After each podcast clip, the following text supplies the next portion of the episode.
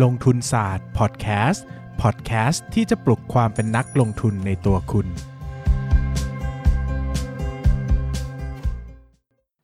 สวัสดีครับ ยินดีต้อนรับเข้าสู่รายการลงทุนศาสตร์พอดแคสต์รายการที่จะชวนทุกคนมาพัฒนาความรู้ด้านการเงินและการลงทุนไปด้วยกัน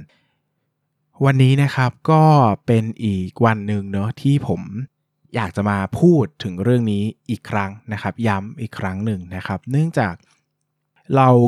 เคยเกิดปรากฏการณ์ OR ทำตลาดหุ้นแตกไปแล้วนะครับ ตอนนั้นโหทุกคนที่จอง OR ได้ได้กำไรคนละ 40%นะสองสามหมื่นเนาะถ้าจำไม่ผิดนะหลายหมื่นนะง่าย ๆ นะครับ เหมือนกันกับครั้งล่าสุดนะครับ ครั้งล่าสุดก็มีการแบ่งจองหุ้นติดล้อให้กับรายย่อย ผลที่เกิดขึ้นก็ดูดีนะครับ เพราะว่าเปิดตลาดวันแรกบวกขึ้นไปประมาณ 50%นะครับ นักลงทุนรายย่อยก็ดีใจมากนะครับ ที่ได้โอ้โหกำไรเยอะแยะเนาะนะครับ ก็ยินดีด้วยนะครับก่อนอื่นก็ต้องบอกว่ายินดีด้วยนะครับ แต่คราวนี้มันกลายเป็นว่าเรามาเจอบางอย่างเนาะในตลาดหุ้นเราอยู่ในตลาดหุ้นมา 7 ปีแล้วนะผมอยู่ในตลาดหุ้นมา 7 ปีแล้ว ผมว่าสิ่งสำคัญที่เราควรจะบอกแล้วก็คุยกันโดยเฉพาะนักลงทุนมือใหม่เนี่ยคือจะบอกว่า IPO ไม่ใช่ท่าง่ายนะครับ ย้ำอีกครั้งว่า IPO ไม่ใช่ท่าง่ายเลยนะครับ เนื่องจาก การวิเคราะห์หุ้น IPO เนี่ยวิเคราะห์เหมือนหุ้นปกติเลยนะครับวิเคราะห์เหมือนหุ้นปกติทุกอย่าง เพียงแต่หุ้น IPO เนี่ยเป็นหุ้นที่อยู่ในสปอตไลท์คือมีคนกำลังจับตามองมันอยู่นะครับแล้วก็มีคนที่อยากซื้อแต่ไม่ได้ซื้อ มีคนที่อยากขายแต่ไม่ได้ขายนะครับพอมันมาเปิดวันแรกเนี่ย demand กับ supply มันจะถล่มทลายมากนะครับหุ้น IPO ส่วนใหญ่วันแรกถ้าเป็นหุ้นใหญ่หน่อยก็จะติดท็อปเขาเรียกว่าอันดับหนึ่ง best value trade ตลอดก็คือมีปริมาณการซื้อขายต่อวันสูงที่สุดนะครับ แต่สิ่งที่จะบอกอย่างนี้ว่า IPO ไม่ใช่ท่าง่ายนะครับ ไม่ใช่ว่าหุ้น IPO ตัวไหนที่จองได้แล้วจะต้องกำไรเละเทะทุกตัวนะครับ ซึ่งอันนี้ผมบอกก่อนว่าผมไม่ได้เบลมคนที่เข้าใจแบบนั้น เพราะว่าถ้าเราเพิ่งเข้าตลาด OR กับติดล้อ ก็จะสอนให้เราเชื่อแบบนั้น เพราะว่าเรามีประสบการณ์แบบนั้นเนาะเหมือนผมเดินผมไปสมมติไปญี่ปุ่นอย่างเงี้ย แล้วผมไปกินปลาดิบ แล้วปลาดิบมันอร่อยมาก ผมก็คงแล้วผมผมผมไม่เคยกินปลาดิบมาก่อนในชีวิตนะ ผมก็คงคิดว่าปลาดิบทุกที่มันก็อร่อยแบบนี้ไปเหมือนกันหมด แต่บางทีผมไปกินมิชลินห้าเอ่อไปกินมิชลินสามดาวมาเงี้ยเนี่ยมันก็สร้าง conception ที่ผิดสร้างแบบ perception ที่ผิดต่อเราได้นะครับ เหมือนกันเลยนะครับ เหมือนกันกับเหมือนกันกับหุ้น IPO ในวันนี้นะครับ เนื่องจากหุ้น OR กับติดล้อเนี่ยมันดีนะครับ แล้วผมก็จะไม่ได้บอกด้วยว่ามันดีผิดปกติเนาะเพียงแต่มันดีอะ นะเหมือนเราไปกินอาหารร้านแล้วไปเจออาหารอันที่มันอร่อย 2 ร้านติด แล้วเราคิดว่าทุกครั้งที่เราจะต้องเข้าร้านต่อไปเนี่ยมันจะต้องอร่อยเหมือนเดิมนะครับเพราะว่าเรามีความเชื่อแบบนั้น ซึ่งก็ผิดนะครับอันนี้ขอย้ำเลยว่าผิด เพราะว่าใครอยู่ในตลาดหุ้นมานานๆเนี่ยจะรู้ว่าหุ้น IPO เนี่ยมันได้ยากมากนะครับเพราะว่าเขาจะให้คนที่มีโวลุ่มเทรดสูงๆเป็นหลัก นะครับก็คือคุณต้องซื้อหุ้นซื้อขายหุ้นเดือนละเป็น 10 ล้าน 20 ล้านถึงจะได้ถึงจะได้หุ้นใน PO นะครับก็ถึงจะให้หุ้นคุณ ซื้อเดือนละ20 30ล้านเขายังให้แค่หมื่นสองหมื่นเองนะคือไม่ได้ให้แบบ OR แบบไม่ได้ให้แบบติดล้อด้วยนะคือให้ไม่เยอะเลยนะครับเพียงแต่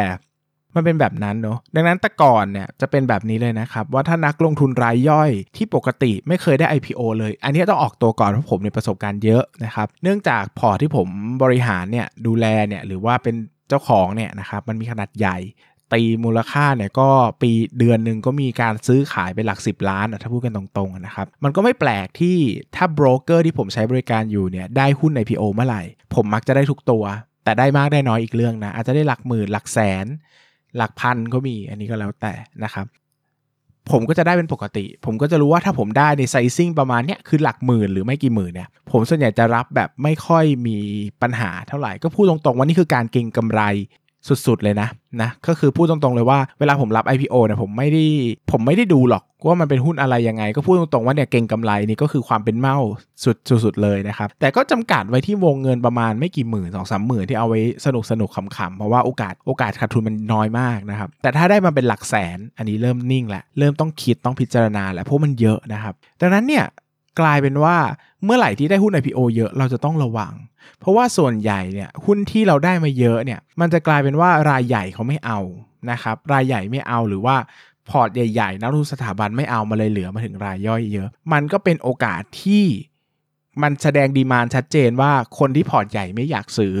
ดังนั้นเมื่อเข้าตลาดหุ้นแล้วราคามันอาจจะไม่ขึ้นก็ได้ อาจจะลงอย่างเดียวก็ได้ ซึ่งผมเคยเจอไหมเคยเจอครับ หุ้นส่วนใหญ่ที่ได้ปริมาณซื้อขายเกิน 2-3 แสนในการซื้อ IPO เนี่ยก็ส่วนใหญ่จะลงทั้งนั้น เกือบร้อยทั้งร้อยเลยนะครับ ก็เลยมีหลายครั้งเหมือนกันที่ได้หุ้น IPO 5 0 0แสนแล้วไม่เอาแล้วขึ้นกระแทกหน้าก็มีนะครับ ก็ก็เป็นความทรงจำที่มี แต่ก็ไม่ได้ไม่ได้เสียใจอะไรมันคือการเก็งกำไรเนาะมันมันโยนหัวก้อยประมาณนึงเหมือนกันอะมันก็ไม่รู้นะครับ ก็ดังนั้นเนี่ยสังเกตว่าตอน OR เนี่ยนะครับนักลงทุนในตลาดหุ้นส่วนใหญ่เนี่ยที่อยู่กันมานานๆเนี่ย ก็ไม่ได้เอานะ ในความคิดผมนะที่เป็นแบบมือเก่านิดนึงนะครับ ก็ไม่ได้เอาหรอก เพราะว่ายกเว้นเอาแบบขำๆแต่เขาไม่ได้เอาแบบหวังว่ามันจะกำไรมากไหมเพราะเขารู้ว่าโอกาสยากมากเลยอะที่หุ้นไซส์ขนาดนี้มาถึงรายย่อยแล้วมันจะกำไรได้ เออ แต่มันกำไรนะครับพอมาถึงติดล้อก็ยังใกล้เคียงเดิมนะที่ผมเห็นก็คือว่านักลงทุนมือเก่าจำนวนมากก็ไม่เอาอยู่ดีนะครับเพราะว่ามันกระจายให้ประชาชนทั่วไปเนี่ยมันมีโอกาสยากเหมือนกันนะที่มันจะขึ้นนะครับแต่มันก็ผิดอีกเพราะมันขึ้นนะครับ คราวนี้นะครับ หลายคนจะถามว่าเฮ้ยพูดมาถึงขนาดนี้องุ่นเปรี้ยวหรือเปล่าบอกว่าเปล่าเนาะผมยินดีสุดๆเลยที่ทุกคนได้เงินผมดีใจมาก ที่ติดล้อกับ OR เป็นปรากฏการณ์ที่ทำให้คนสนใจตลาดหุ้นมากขึ้น แต่ผมเคยได้ยินประโยคหนึ่งซึ่งน่ากลัวมากก็คือว่า เฮ้ย ลงทุนในหุ้นก็ง่ายดีเหมือนกันเนาะก็แค่มีเงินสดแล้วก็รอซื้อ IPO แล้วก็พอเข้าตลาดก็ขายก็รวยแหละ ครั้งหน้าถ้ามีเดี๋ยวจะซื้อให้หมดเลย ซื้อให้เต็มที่เต็มโคตาจะเอาแบบบัญชีพ่อแม่พี่น้องญาติโกโหติกาซื้อให้หมดเลย เพราะว่ามันกำไรเนาะนะครับ ก็ระวังนะครับ เพราะว่าไม่ใช่ทุกตัวที่เป็นแบบนี้เนาะไม่ใช่ทุกตัวที่จะสามารถขึ้นได้แบบนี้นะครับ ก็ยังกลับมายึดถือหลักแบบเดิมนะว่า ต้องมีหลักมีผลในการลงทุนเสมอนะครับประเมินมูลค่าหุ้นก่อน แต่ถ้าหลายคนบอกอ้าวเมื่อกี้เมื่อกี้คุณก็พูดเองเมื่อกี้มึงก็พูดนะว่ามึงเก่งได้ครับ ถ้าจะเก่งกำไรต้องเก่งกำไรในปริมาณที่มันไม่มากไปกับพอร์ตอะเช่นแบบคุณมีเงินหลักล้าน แล้วคุณจะมาเก่งกำไรหุ้นหลักหมื่นเนี่ยผมไม่ติดนะ ผมว่ามันก็เป็นสิทธิส่วนบุคคลอะความจริงคุณมีหลักหมื่น คุณจะเก่งหลักหมื่นก็เป็นสิทธิส่วนบุคคลแต่ผมต้องบอกว่าต้องระวังไงเพราะว่ามันไม่ได้ง่ายขนาดนั้นโอเค ถ้าคุณรู้สึกว่า คุณพร้อม เออ ไม่ได้ติดนะครับ แต่ต้องบอกไว้ก่อนว่า การลงทุนไม่ได้ง่ายขนาดนั้นนะครับ แล้วก็คนที่ผ่านตลาดหุ้นมาระยะหนึ่งแล้วอะคงจะเข้าใจดีว่ามันไม่ได้แบเบอร์ขนาดนั้นว่าซื้อ IPO ตัวนั้นตัวนี้แล้วจะกำไร เพราะว่าหลายคนที่ได้ติดล้อก็ยังต้องลุ้นอยู่นะวันเข้าตลาดหุ้นว่าจะขึ้นหรือเปล่านะครับ แต่ก็ถือว่าเป็น คำแนะนำแล้วกัน เออ เพราะว่าผมก็อยู่ในตลาดหุ้นนี้มานานนะครับ ก็ 7 ปีก็อาจจะไม่ได้นานมากเท่าหลาย ๆ คน แต่ก็ถือว่านานประมาณนึงแหละนะครับ ก็ ก็ฝากไว้ว่าจริง ๆ มันไม่ได้ง่ายขนาดนั้น แล้วก็ไม่ได้ยากขนาดนั้นด้วยนะครับ ก็ ถ้าจะลงทุนเนอะก็คงจะต้องเข้าใจบริบทการลงทุนศึกษาการลงทุนให้มากขึ้น หรือว่าถ้าจะเก่งกำไรจาก IPO จริง ๆ ก็คงจะต้องจำกัดไซซิ่งปริมาณให้ดีนะครับ อย่าอย่าทุ่มหนัก ขนาดนั้นนะครับเพราะไม่มีใครรู้อนาคต ยกเว้นว่า